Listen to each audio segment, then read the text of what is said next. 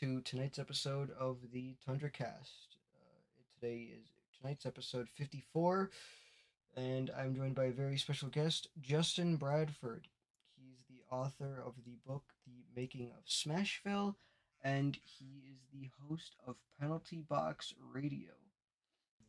What was it like writing the the making of Smashville?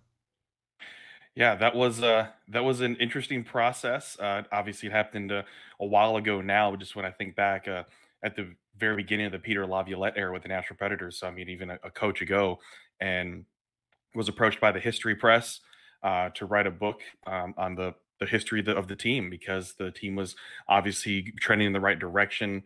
Uh, overall, hockey was really growing in Nashville, and then you think just a couple years later they made that Stanley Cup final run, but the process of it was was talking to the publisher and seeing exactly what they wanted in terms of the number of words, how they wanted pictures in it, um, what they wanted it to really cover, and then a full, basically a full year. It was a full year long process of gathering interviews uh, and talking to people that are original members of the team, um, talking to coaches, previous ownership, uh, people in management, uh, current players, and at the time, and it was it was definitely a, a process. I mean, talking and, and getting interviews wherever I possibly could. Uh, so, for instance, was on a trip in in Ontario, Canada, uh, over in London, and that's where I, in a hotel room, I had to conduct an interview with Scott Walker, who was in Guelph at the time coaching.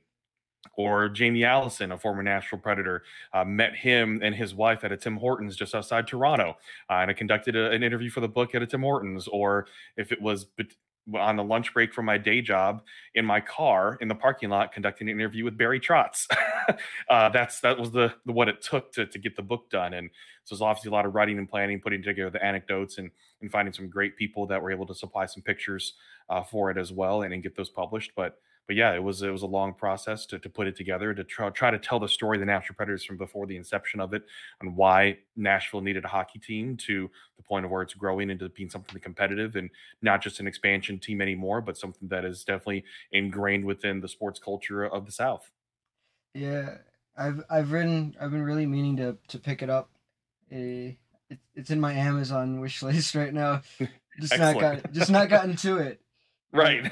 that that's a very funny thought. Uh, just to kind of think about just just think of being like at Tim Hortons and all of a sudden they turn around and see you like, hey, I need an interview for this book. Right. well, we were able to organize it. I mean, but it was just one of those things. That was the easiest thing to do, uh, is to just meet up at a Tim Hortons because it's down the street from their house. And yeah, I mean, there's plenty of, especially in that area of Canada. I mean, there's plenty of former NHLers that, that lived there. Uh, so it probably wasn't anything to them just to see a former NHL tough guy just have enjoying a coffee and being interviewed. But it was it was definitely one of the most unique place to conduct an interview for the book was at a Tim Hortons. That's for sure. uh, definitely. Um. So I guess I want to ask, uh, how how did you get uh started at Penalty Box Radio? Sure. So this was back in 2012, so right before the lockout uh, was obviously just a fan at the time. Still had season tickets to the Predators. Um, still only a few years out of college, and people could tell just on my Twitter and everything that I had pretty balanced takes. they weren't too hot, and there was just some good information and sharing information just about the team of what I saw, and ended up being a co-host on a podcast, and then ended up being the host of that podcast, and brought in um, my friend Big Ben um, who is who has passed on, and friend Glenn Blackwell, and she's been with every since, pretty much ever since as well too. And from there, we we built something to where we got picked up by 102.5 The Game, and we were going to be aired at midnight on 102.5 The Game, ESPN uh, down here in Nashville, and we'd be live on Blog Talk Radio uh, for for 9 p.m. hour. So we'd record in the studio, and then they'd re-air it at midnight uh, live on the air and we we came up with the name Penalty Box Radio for, for that, just trying to come up with something pretty quick so we can start a Facebook page and start a Twitter account and everything. We got picked up and and PBR has stuck ever since. And so we we got the the live deal to to be on the radio, but the lockout happened. And so we're supposed to be a, a one hour radio show once a week that is going on ESPN radio in Nashville to talk about hockey, but the professional team wasn't playing. So that was a challenge in and of itself to to start right there that we had to find something to talk about because eh, hey, well, this is our big start to, to be on the radio here, the real radio, not just internet radio. So we we have to do something, and that was a blessing for us because it taught us about all different aspects of hockey. So we took some trips. We figured out there's lots of other hockey to talk about. We did a junior hockey trip to the OHL and, and saw four games in five days for the then Plymouth Whalers, the the Sarnia Sting, the Saginaw Spirit, and the Windsor Spitfires, and went to those games and saw obviously plenty of prospects there. We did a little bit with with high school hockey, um, with local college hockey, like Vanderbilt University, their club hockey team. Um, took a trip down to Huntsville for the then D1 uh, Huntsville University of Alabama and Huntsville Chargers. Uh, also, some minor league things. We got a little more involved in, in, talking about the Milwaukee Admirals as well. So realized that there was more to the sport than just the top level at the NHL, but realizing we wanted to try to build the game and grow the game. Uh, so that's what we did, and ever since then, that's what we've been about at Penalty Box Radio. Is not just being about the Predators and the NHL club, but talking about other things in the sport to try to make more well-rounded fans and try to make people understand the sport of hockey is is way bigger than just one team and that they can follow it from there and, and, and fall in love with it just like we did yeah, I, I think that's a very good thing because, you know, with how not only interwoven Nashville and Milwaukee are in terms of roster, a lot of fans decide to be fans of both teams. Like I'm I grew up in Wisconsin. I'm still in Wisconsin, so I grew mm-hmm. up watching the Admirals a lot. And so that's so I was just like, well, I'll stick with the Predators since I, since I was an Admirals fan. And so that's how I became a Predators fan. Sure. So I think it's a it's a good way to just like sort of like turn on your your radio show and be able to you know not only listen about the Predators that you if you might not know much about them, but also hear about the Admirals and you know other teams like you know what how prospects are doing in other leagues right. and such. It it opens up a great not only not only does it make people more knowledgeable, but it opens up a great understanding of every single league. Absolutely. And and that's why we do it too, because one of the big things for us that we try to instill in, in our listeners and people that follow us is every year come the draft, pick one prospect from the NHL team you follow that got drafted and then follow their career because you never know what you're going to learn about that prospect or it, it's going to be really exciting because you follow them through their journey and it could be four or five years before they make their nhl debut but if you're following them through their college hockey career or their junior career or even through their minor league career in the e or the a that it's going to mean that much more to you as a fan when that player makes his NHL debut because you've been following their journey the entire time. And it makes it so much more fun that way because it's not like they're just surprising of, oh, yeah, cool. Uh, I know the young prospect. This is neat. But it's like, this is a big deal. Been following him. Did you know he did this in the A? Or, hey, he was the leading scorer in the, in the E? Or in college, you're able to accomplish this. And it's been a rough journey for them. But it makes you appreciate so much more when you're able to do that. So, to all, to all your listeners, just one of those great things to do is pick one prospect that you just know everything about in their career because it's going to make it that much more worthwhile when they make their debut and really make it a lot more fun for you too. Yeah, I can I can speak sort of from experience of that because you know growing up watching the watching the Milwaukee Admirals and going to a lot of Milwaukee Admirals games, obviously saw Filip Forsberg, Roman Josi, right. Viktor Arvidsson, uh, you know all those guys down there, and so when I saw them first make their debuts in Nashville, I was like, this is really cool to see like yeah.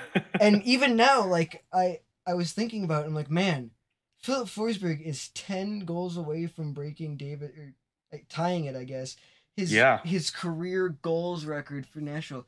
It feels like yesterday i was watching him just be insane with the admirals.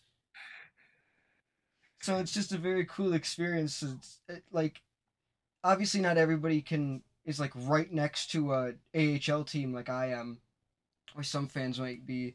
But if you can ever just go to like an AHL game or, or a game for not so much the NHL, but you know minor league games or junior games or, or college games, it's so fun.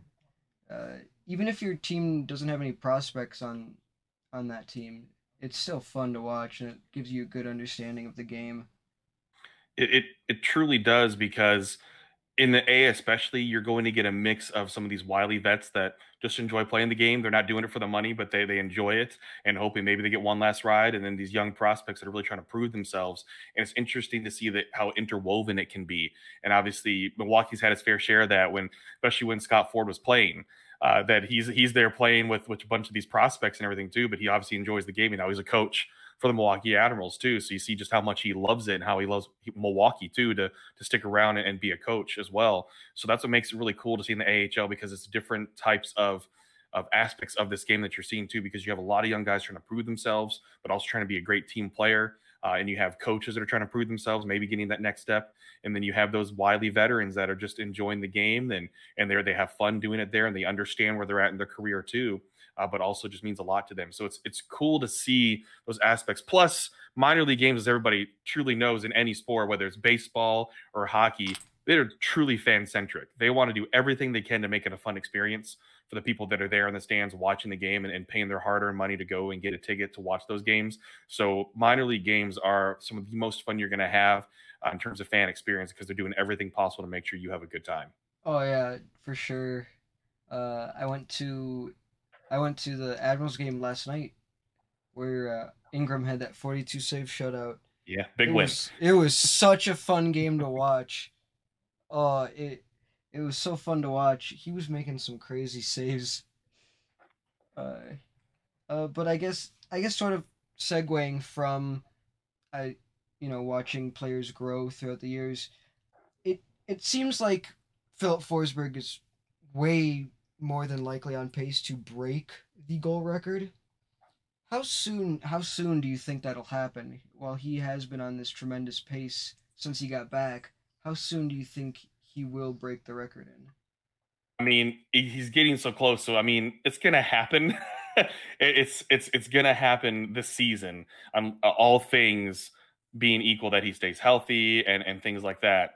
So I, I can't see it not happening this season with with where he's at. Um, Ten goals away. You think he's probably gonna have a couple multi goal games in there. And I would say there's a maybe a good chance that he could do it at home. Or can you imagine?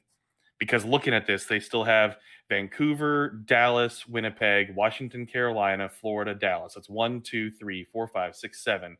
Seven games for the Stadium Series. Can you imagine if he breaks the record at the Stadium Series game in front of 67,000 hockey fans? That, yeah, that would be insane. He could even do it at the. He could do it even at. He could even do it at Pekka Rinne's jersey or, retirement yeah, ceremony. Or there, any either of those two home games would be fantastic to have something that's, that's memorable and a franchise-breaking record happen in, in either of those two crowds. But if he pulled it off at the Stadium Series game, which is very feasible, uh, given that it's at nine games away, or sorry, eight games away, that's very feasible because all it takes is for him to have a couple multi-goal games, even if he goes a game without scoring, a couple multi-goal games, and he could absolutely do that. And that crowd obviously would go nuts uh, yeah. uh, for him to set a new uh, franchise uh, goals record to break David Legwand's record, or even tie it. Either one of those, tie yeah. it or or surpass it during one of those games would be pretty huge for him. Oh, it would it would be so awesome. I I think it for me it'd be more awesome just to see that happen at Pekka jersey retirement ceremony mm-hmm. because it would be like two big milestones because you get the first jersey retirement and then you get the goal record broken on the same right. night. That'd just be so cool. But uh, obviously, both both of the games would be just phenomenal for it to happen. Uh, you know, so I guess remaining on the topic of Filip Forsberg, you know, he's got a he's got a contract expiring, and you know, well, obviously the Predators have the cap space to to extend him and st- and such. Mm-hmm. Do when do you believe that the Nashville Predators, or, or more specifically David Poile, will start having talks with Filip Forsberg on contract extensions? Well, they they've definitely been having talks, and obviously not as much goes on during the season, but I, for sure David Poile and Phil Forsberg's agent have been just in constant contact, I'm sure, as the season has progressed. Uh, and especially with how Forsberg's uh, performance has been when he returned from injury and when he returned from COVID protocol, that he's just not skipped a beat. You, you don't see any rust on him from missing a couple games or from missing from injury as well, which is what you exactly want to see in a contract year, or don't want to see if you want to sign him for a little bit less. But what you, what you want to see from him is that he he's still healthy overall. He can come back from a minor injury and put on a great performance, which he's absolutely been doing. So I, they've been, obviously been talking. I personally think this is not from any secure sources or anything, but I think it's coming down to term and clauses. because as we all know, David Poile does not like including those no trade or no movement clauses, but he he has to. I mean, they they, they got it in the Matt Duchene contract. I believe there's a mod there's a modified one in the Josi contract that's going to kick in, and he's going to have to for Forsberg. He's going to have to include some sort of no movement or no trade clause. But I really think the money's there there's plenty of cap because they moved Arvidsson and moved Ellis that they can re-sign him because they got Ekholm done before the season started. They can sign him for pretty much probably whatever he wants and what he would probably get in the open market.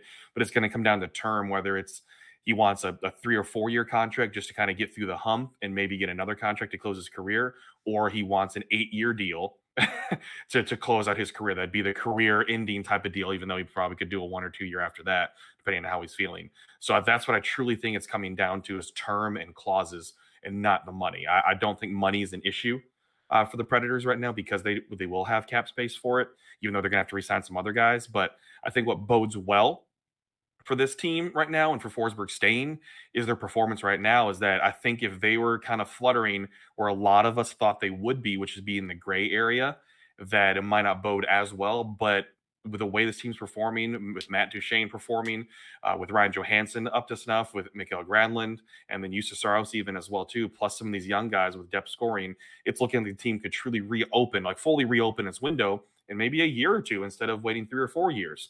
And that's got to be pretty sexy to Filip Forsberg as well to think, oh, well, maybe there is a shot that I could win a cup in the next few years in Nashville because there looks like they're rebounding a little bit faster than everybody thought they would too with his performance. So I think all those factors are going into play. And obviously, the agent and David Poile are utilizing all those factors in multiple ways to try to see what they can do to get a deal done because I cannot imagine this team going through another Ryan Suter situation where they don't re-sign him. They use him as their free agent pickup, basically, which is what they described Mikael Granlund being.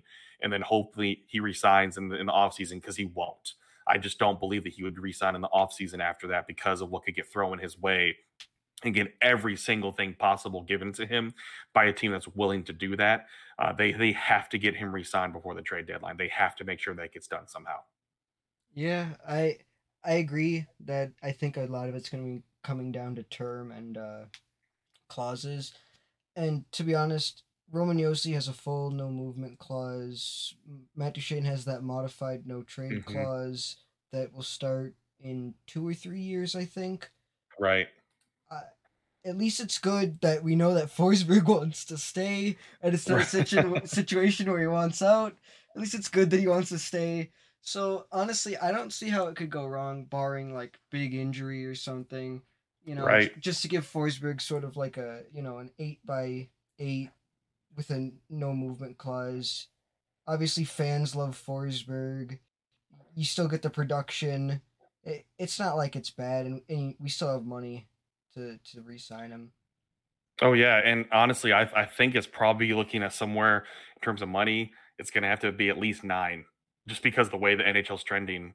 Um, and the argument's going to be, it's like, well, look at what the production that Filip Forsberg has compared to Matt Duchene and Ryan Johansen over their tenure with the club. Uh, even though those guys are performing way more to their contract right now, their overall time, especially Matt Duchene, has not been there. So the agent really has a lot to push Poile when it comes to money. Is that hey, you can't be putting him at equal with with those two guys. He's definitely contributing more to this team. So that's what's going to be curious there too to see what they're going to do there because that is going to be a lot of money in three guys for a long period of time. I know Johansen's up in 25, 26, and it's just crazy to think that that's only four seasons away. But still, that's that's a long period of time to be paying three guys that much money. So it'll be, it'll be curious to see how that all plays out. Yeah, uh, that that would be very curious. the The good news is, is if we do give Forsberg around nine million dollars per year, we would still have because he's already on a six million dollar contract. That would be a three million dollar increase, we'd still have around twenty million dollars in cap space. Mm-hmm. So that that gives us a lot of flexibility. It's not like we used to be, where we're just pressing on the ceiling, trying to squeeze, trying to squeeze that extra dollar out. It we have more, we have a lot more flexibility. You know, thanks to the Ellis and Arvidsson trade, which uh, I guess I would kind of like to talk about next. Sure. Um, obviously in that Ryan Ellis trade, we got Cody Glass and Philippe Myers in return. Cody Glass has been pretty good in the AHL. Uh, you know, he obviously needed AHL time. We, you know, we won't nobody's going to argue that he needed AHL time. But the what I would like to ask is Felipe Myers hasn't been exactly what anybody thought he was going to be when we trade for him. Mm-hmm. And especially he's got an, he's got a he's got a contract expiring and honestly with you know Josi, Fabbro, Ekholm, Carrier, Benning, Borowiecki, and then everybody we have in the AHL right now. Mm-hmm. Do you think the Predators should try to move Felipe Myers to like in a trade? Oh, see, I, I don't think there's much of a market for Philip Myers. That's that's the problem too, and he hasn't definitely has not panned out where I think people kind of expected him to. And it's not like I don't think anyone thought he was going to be the replacement for Ryan Ellis because he certainly was not meant to be that. He was meant to be more the depth defenseman who, being his age 25, could still work his way up and maybe play on the second pairing, but definitely is meant to be a third pairing type of defenseman that helps recoup a little bit from losing Ryan Ellis.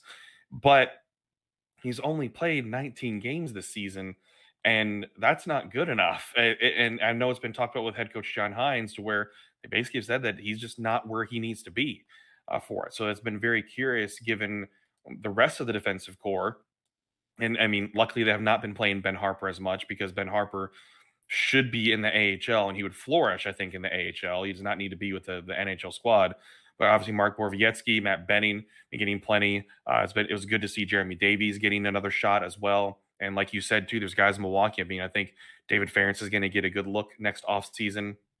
Uh, just like how Alex Carrier, he he was very patient. He bided his time, and next last season he took full advantage of it. And now look, he's a solid NHL defenseman, uh, getting playing time with some really solid NHL players as well too, and oftentimes playing with Roman Josi. Uh, but I just don't think Philippe Myers is, is where he needs to be right now. And I just I don't think it'd be anything more than like a seventh round pick or future considerations for him. And so there's no sense in even trading him because you want that depth for the playoffs more than anything else. Uh, because what I think the Preds might potentially do is go for if, if they're looking for a cheap other defenseman to add more to the depth because of what's happening with COVID protocol, taxi squad, and even injury potentially, is add another veteran defenseman uh, potentially that's really cheap uh, that would be like a fourth or fifth round pick, nothing really big like that, because I think they're going to want depth if they're trying to make a playoff run too. Um, so I think Philly Myers is one of those guys that they maybe don't resign, or if they see some potential, they do. But it just you can tell with him not getting much playing time that has not panned out the way they expected uh, for him to be playing. You think at least 30 plus games where he should be at, but in 19 games, it's nowhere where he needs to be for this team. And so I think the the move and the trade and looking at analyzing that trade, it's not necessarily did they replace everything. It's did they recoup a little bit, but it was more did they get rid of salary cap, and they did. They got rid of cap in in trading Ellis and Cody Glass is one of those projects uh, per se that obviously he is doing really well in the AHL. Just needs to make that jump, and he's had a couple opportunities in the AHL level. And the thing is, he's still young, and that's okay. Where he can still potentially make that jump to as long as you see progress in what he's doing in Milwaukee, and you are. I mean, 27 points in 34 games. That's definitely some progress as well too for a Milwaukee team that struggled a little bit more this season compared to the previous season they played uh, as well. So there's been some adjustment for him going into that too. But but he's doing what he needs to be doing, which is continue to perform and being a setup guy with those 22 assists as well as well. So you'll be curious to see how how that goes as well too, just because there's probably higher expectation for Myers and they're just not seeing it right now. Yeah, you know, it, it's already a big thing when you have people like, uh, you know, Borowiecki, who's been great for Nashville this year. When there's good reason for a lot of fans to believe that, you know, maybe maybe you don't resign him, you don't resign him because you have so many people in the AHL that, you know, kind of you you might want to come up like like mm-hmm. Del Gaizo, like Farrance, like you know, like Tennyson. There's just so much there's just so much on the Predators prospects and everything for the defensive side that it really seems like you know the Predators could flip Felipe Myers to a team that's in a you know very big need of a defenseman like LA with how many injuries they've had to defensemen this year to just try anything to try anything just to get rid of that. Right, right. I mean, there's potential for sure. It's just if they do, then it's just because they're just cutting ties more than anything else. Yeah. They're like, let's let's not even worry about just letting it expire. We're just we're done with you yeah. more than anything else. it's just like no, just just like I think maybe Felipe Myers could do with, you know, at least try him some more playing time. But honestly, I think maybe some time in the AHL would do him good.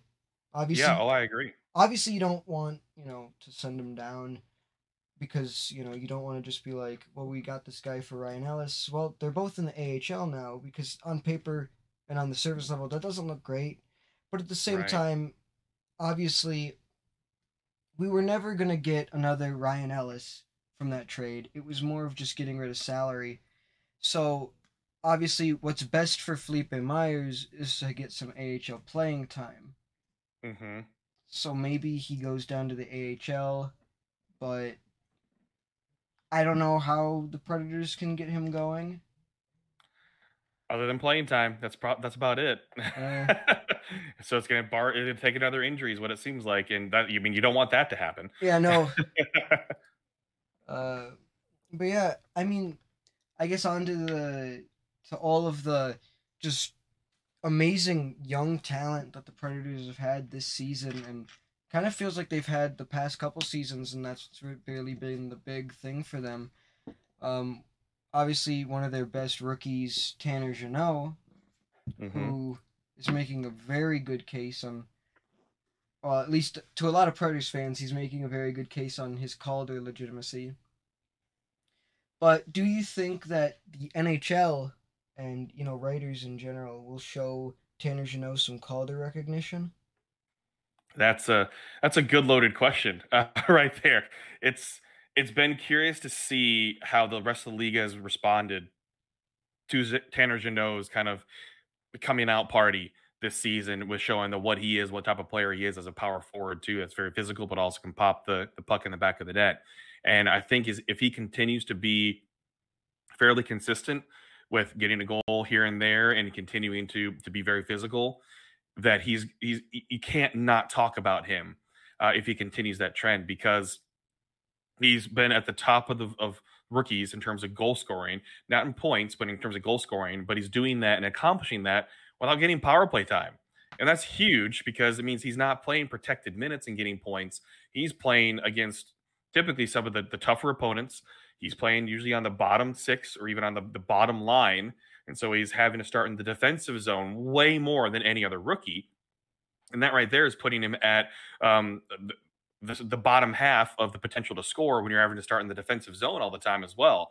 So all those little things start creeping in when you start seeing what he's been able to perform. But when you see highlight reel goals from Trevor Zegras, or you see what Moritz Seider's been able to do uh, eh, with Detroit, um, and, and, and those are Lucas Raymond, it's it's going to make it difficult for him to win. But he absolutely should be in the discussion 100% because of what he's been able to do with what he's been given more than anything else. And I think he's he's getting closer because some of these mock awards now at the half season mark have come out and obviously he wasn't in the top three but he was in the others receiving votes like so basically he's finishing fourth so it shows he's still trying to push his way into the conversation but if he continues on the progression where he's at and maybe he surpasses 20 goals this season it's going to be extremely difficult to not him, include him in that conversation where as a rookie he could potentially be at the 20 goal mark. And it's very doable. He's at 13 right now with just under 41 games left to go.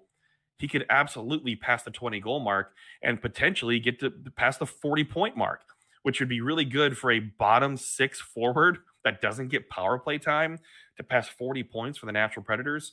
That'd be pretty impressive and it'd be really hard to not include him in any sort of discussion for rookie of the year. Yeah, I think this is the hardest year for for obviously anybody to get the Calder because you have the the human highlight reel known as Trevor Zegras. you have Moritz Seider and Lucas Raymond just being inhuman and and doing everything, and then you have Tanner Jeannot who will not only score on you, but he will also make you have to visit the dentist. He spends he's he's he somehow gets no power play time, spends a lot of time in his own end, and spends a lot of time in the penalty box, yet has the most goals and honestly is one of the is one of the better and best offensive production men for the Predators this season. Right. Yeah, and he paves the way for so many guys as well too by being able to be physical because he's a player that other teams have to prepare for now. That's that's the thing. They have to prepare for him and his presence on the ice and be aware of where he's at. And it's not like he's a dirty player. You just have to be aware of his physicality because he's going to be able to plow the road to make room for other passing lanes or shooting lanes to open up. Plus, he has some speed. I mean, he's pretty fast for a big dude uh, as well. because He had plenty of breakouts and breakaway opportunities as well, just coming out of the box. So that's what makes him a special player because he has some intangibles out there too by being able to be a power forward that can hit you as well as score on you because that's the evolution of the power forward and of the guy that can throw punches is that they're not just out there throwing punches, they're scoring, and that makes it really dangerous and hard to prepare for. Yeah, you just it's the one thing you don't want to see as a defenseman is a giant freight train coming at you. choo choo. he's either he's either gonna run you over or he's gonna put the puck behind your goaltender. Right. You decide which one's worse. And, yeah, exactly. And, but I think that's been a very defining aspect of the Predators this season is just big physical guys who and even guys who aren't even big but are willing to just, you know, block shots, you know, throw punches, throw hits. And it's not like any of our players are explicitly dirty. The the most underhanded player we have is Nick Cousins, and that's just because he's kind of a pest. But but but everybody loves pests to an extent as long as they aren't dirty or anything. Everybody just likes that guy that can get under skin because it's honestly funny, especially when you, you just right. start annoying someone. That's that's fun to watch but it's just guys who are just willing to lay it all on the line just to just to get that one blocked shot. Yeah, it's it's they have guys that are willing to be difficult to play against and pester and that's what the team's been trying to angle towards the past two seasons is to be more difficult to play against. We we said it how many times the John Hynes said it how many times players said how many times that it'd be more difficult to play against and then they they find this diamond in Tanner Jeannot, an undrafted player and are able to get him signed and bring him in. He's been part of that. But then you also add like, like Nick Cousins, adding him in. Then you have someone that's been through the system with the Predators, Yakov Trenin, as well, who is a freight train out there. The way he skates like a tank. But then you have other guys like Colton Sissons, who's difficult to play against. Luke Kunin has also been out there being able to mix it up. You have plenty of guys in the team, not even including Mark Borowiecki or Matt Benning, who Borowiecki just doesn't give a crap who you are. He's going to go after you and, and take care of business. But they're all being they're all willing to sacrifice their bodies a little bit to be difficult to play against, and that's the the difference in this team and the swagger that they have this season compared to the previous two seasons is they do have a swagger about them that they're mixing it up a little bit. And we, we all know even some of the star players that they can use their body and be difficult to play against if they choose to. Ryan Johansen can, can be a puck possession king because of his his arm span and, and his big body. And when he chooses to be, and when he chooses to be, that's a different level. Same thing with Filip Forsberg. We've seen what he's able to do. We saw what he did uh, against Vegas and what, what he did and when he was able to chip the puck to himself and get his way around the defender and pop the puck in it was beautiful because he used the physicality of his body to get around and that's that's difficult to play against too. It's not just grinding in the corners and the difficult areas or any other cliche statement. It's it's what are they able to do to make it difficult with their physicality and using their bodies uh, for the betterment of the team and and so many guys in this team do that now and you didn't see that happening that much before. Yeah i think i think obviously well with we have like a lot of even the bigger like forwards that we that you want to be point producers, you know, are very good at handling puck. Obviously, Filip Forsberg has just magic hands and is able to somehow control the puck no matter what. And then you have Ryan Johansen, who when he wants to be, can just just hold off everybody. And I I'm pretty sure in a quote he once said he had long orangutan arms. Uh, I think so, but yeah. I think a big defining moment for the Predators that gave me just like the most hope when watching this team so far this season is when I saw Mikael Granlund, who you wouldn't expect to be laying down to block shots or anything. When I saw him fly from his from the other end of the ice, the offensive zone to the defensive zone and block a shot without even thinking, and that was just mm-hmm. like it just shows the kind of character that this team has that you know even if you know they might get injured, they're still going to just lay in front of the puck and block it for Saros. Yeah, and that's what you see. It's, it's that different type of swagger that this team has right now too. That um, you can tell the locker room is different, and it was needed. And it's not saying that either any person was a can- locker room cancer or anything like that. They just needed a, a kick in the pants uh, to, to to change the attitude and change the feel and the makeup of the team. To have some young guys pushing them, and they've truly needed that. And they've talked about that plenty of times too, is how they needed that extra push, and they needed people out there that weren't lazy, that were going to push the older guys to get better. And not that Mikael Granlund was ever playing lazy, but you can tell there's that extra oomph of swagger out there and just energy when you see him making plays like that too. You know, he's definitely finding his comfort zone. It took a while, but he shows he belongs to this team and he's a difference maker on this team. And there's a reason why he wears the A now too. Yeah, I think I think giving him the A was the correct move. Obviously, not seeing Ryan Johansen with it is a bit weird. It's a bit odd to see after so long. But right. Mikael Granlund was definitely deserving of it, even though like it seemed for a long while that we might not even sign him again, but it was definitely the right, right it was definitely the right move. Um, and I'm glad that we signed him for more than just one year because with this type right. of year, it would have been it would have been very difficult to get him re-signed. Um, but yeah, the Predators have been extremely successful this season. Uh, what do you think that the Predators need to stay successful and, and stay winning?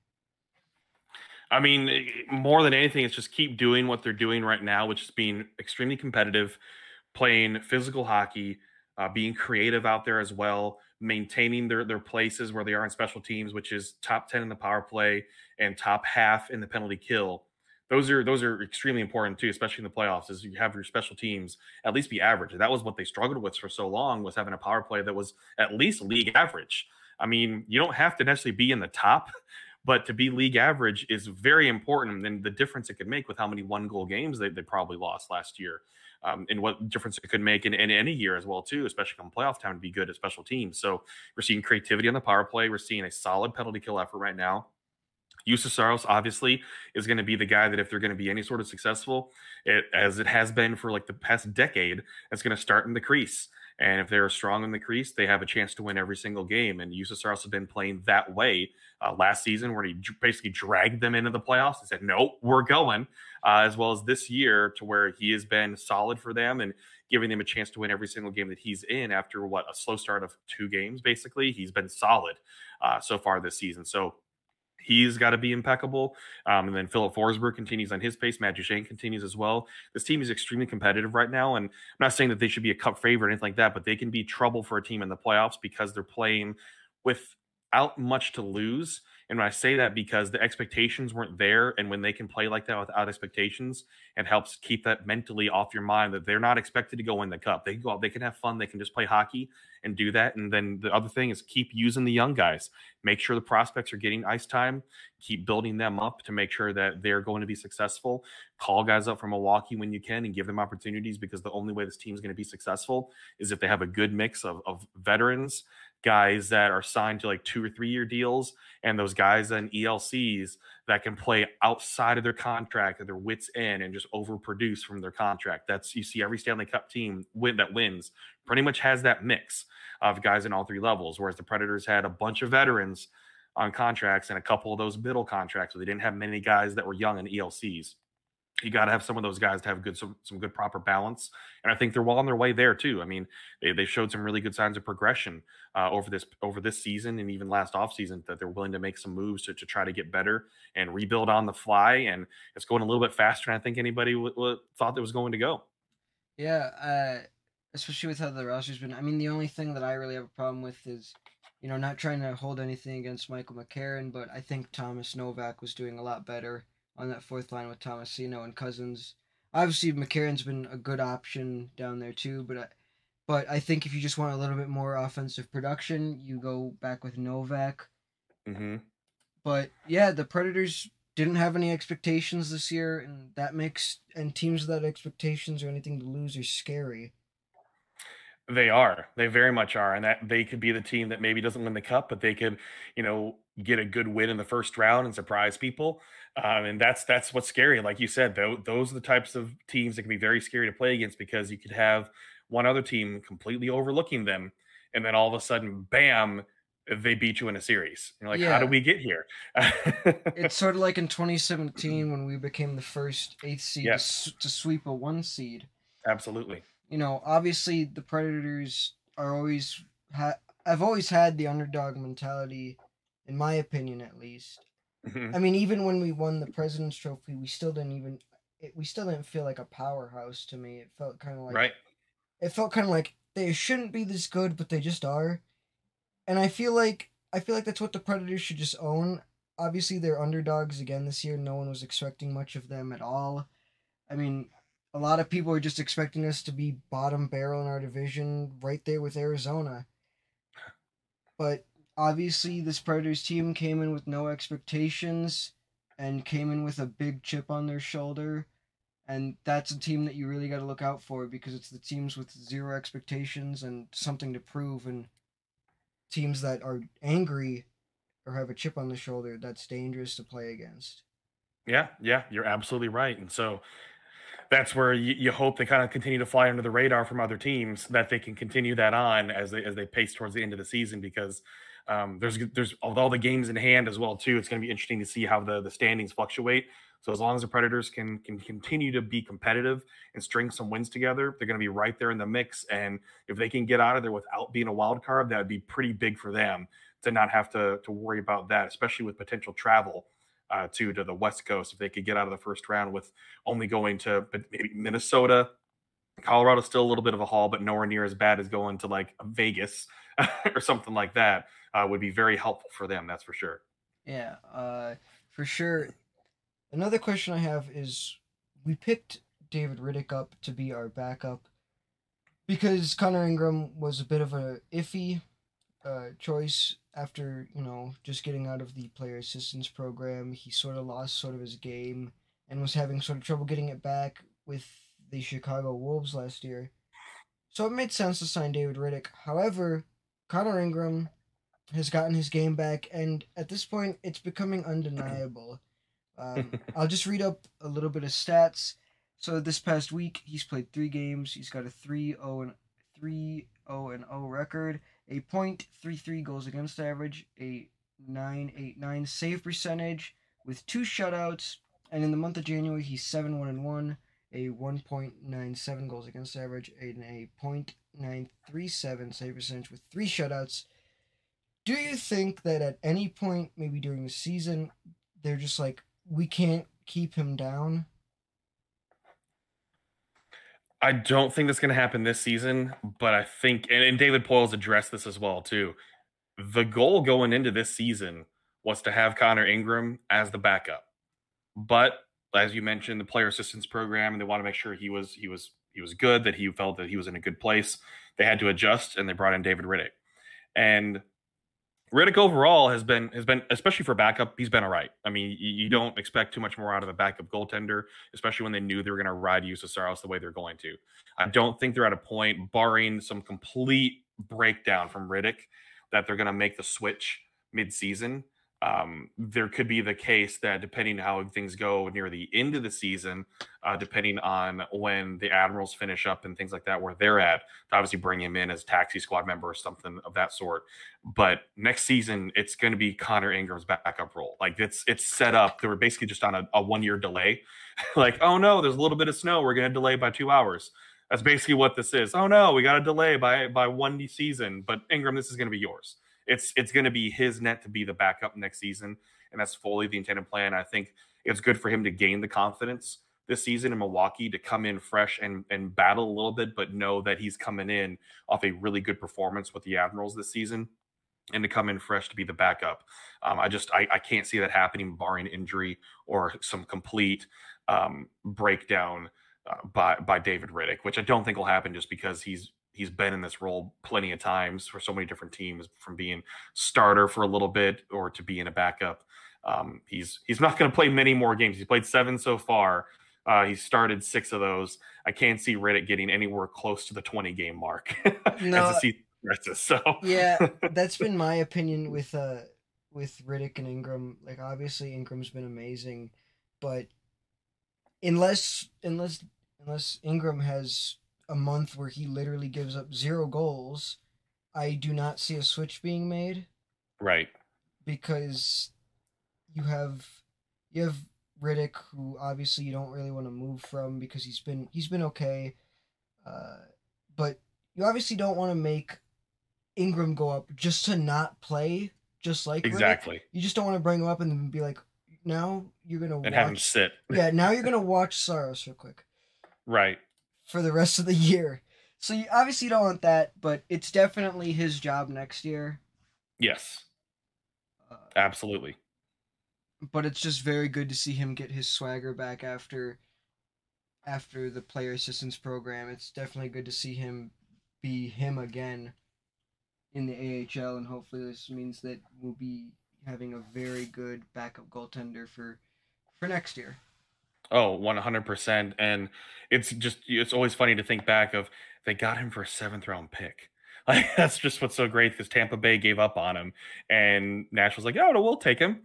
And you can just see how much he's flourished. And even through dealing with, with, with the player assistance program and going through those struggles and the challenges that he faced, he's been able to push through them uh, and see where, where he, he wanted to be, where he, where he needs to be, which is playing really, really, really well. Yeah, it it kind of reminds me of in, in baseball. You know, the rule is don't trade with the Tampa Bay Rays. You're gonna lose. Whatever you do, don't give Nashville a goaltender.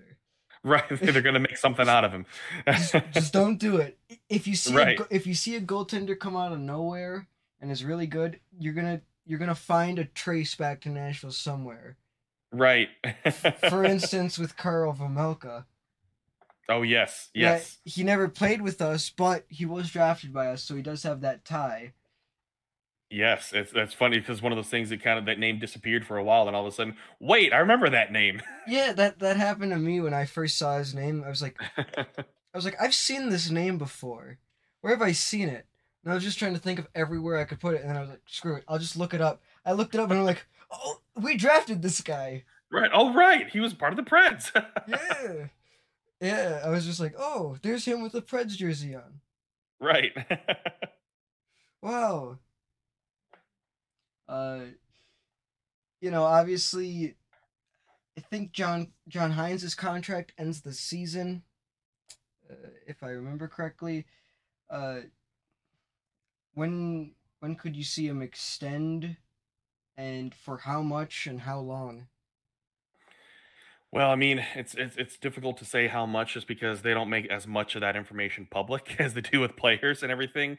But I think it's one of those things they'd probably go for, I'd say, a three year deal again with him because they see what he's he's been able to do now. And I think what we're seeing now is what John Hynes wanted. I mean, he it's weird to think that he's been with the Preds organization for two seasons, but this is going to be the first full season for him and I say two, it's two and a half seasons because of the way that 2020 ended up. He comes in, he takes over Peter Laviolette, coaches for a month and a half, and they go on shutdown for four months.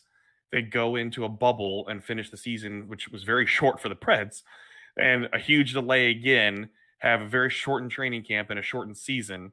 Then finally this year he has an actual full training camp, and now we're seeing the fruits of him actually getting a full training camp to build more of a roster of what he wants, which is the team that we're seeing right now. So I think he's proven himself to right now be a good coach for the National Predators and a good fit because of some of the young players and his his um, recent abilities to develop young talent with how we worked with with Team USA before as well with World Juniors and just working with lots of prospects as well and the way he's come up in the system. He, I mean, played college hockey too, so he understands how important development is. So, I mean, it's one of those things that I would think if, with coaches, you, you don't have as much rush to get that done. But I'd say somewhere before the se- either right at the end of the regular season or right after playoffs are done is when I would think an announcement would come. And I do think he'll he'll be sticking around. I don't think they're gonna say, "Oh no, we have somebody better," unless some random occurrence happens where a Stanley Cup winning coach that is still in their prime becomes available. I think John Hynes is going to be here for a few more years. Yeah, and honestly, he's been a very good coach for Nashville. I mean, obviously, this is his first full season at the helm under Nashville. And obviously, I'll admit it, I was not for the hiring. Uh, I wasn't for the hiring. I was very against John Hynes. But I gotta admit, I have to admit that he's been very good. Obviously, his roster moves and his, you know, roster handling is very unorthodox right. sometimes and just very like why are you doing this please stop but but he's been very good and i think and I do think he's the right fit for Nashville because he obviously has demanded, you know, a certain level of physicality and excellence of his of his players and and obviously I think I think he's a lot better in Peter Laviolette in the respect in the aspect of Peter Laviolette never seemed to get too emotional behind the bench. But then you have John Hynes who will literally just start screaming at a ref for no reason. which can amp up the players and, and makes it makes it not only very entertaining to watch as as a fan, but also, you know, does do a very good job of amping up the players. So I think that's another way he's been very good for us. Yeah, and, and with Peter Laviolette, it's it's kind of been the thing for him too, is that he gets a lot out of players very early on, and it's this the trend, which is an okay trend to have because it typically means a Stanley Cup championship or at least a run uh, some couple really good years. He gets a lot out of a team, and then it pooters out. The message kind of wears off, and that's okay because that's you bring him in to be the closer, and that's what's happened with with multiple times with Peter Laviolette. You bring him in to be a closer to, to win you a championship or at least make a big run, and then it wears off. Whereas I think John Hynes, you see him what he's able to do, especially as a younger coach, um, how he's developing younger players, proving that physicality, like you said, and just pushing a little bit more. I think it's going to help with development to have his background because Peter Laviolette was not a developer. He needed star players. And you see when the Predators had star players going, like a PK Subban, and you have Roman Josi, Filip Forsberg, all those guys rolling, even Ryan Johansen in the playoffs, you're able to roll pretty well by having all those guys playing to their top performance level uh, in the playoffs. That's how they want to make that run as an eighth seed, is they were able to click it at the right time with Peter Laviolette under the helm. You could see that happening. I mean, when they lost to San Jose, in the playoffs, you could see, okay, next year they're going to be back here or make another run. And not as many folks were confident, obviously, when they were coming in as the eighth seed, but you could still see all the elements there for it. And then all of a sudden it just clicked and then it happened. Whereas here is more of a, a long haul type of project where they should be able to beat a team down. And that's where I think they could win a series um, in a best of seven because they, if they're the more physical team, you could wear another team down and just get some timely goals. And that's where Saros again is going to become very important, and that depth scoring is going to have to be key. Yeah, I mean, I think a big toe was last year against Carolina, where we took two games from them, which wasn't very much expected from us. Right. Especially with who we were missing around that time due to injury and stuff. So it wasn't very expected of us, but I think Nashville's definitely a great team to maybe not make a full like Cinderella run, but definitely at least to make a bit of a noise in the playoffs. Sure, they absolutely could. Yes. I th- I think that's all I have. All right. well, I appreciate it. Appreciate you asking me. Tonight's episode of TundraCast. I hope you enjoyed it, and I would like to wish a very big thank you to Justin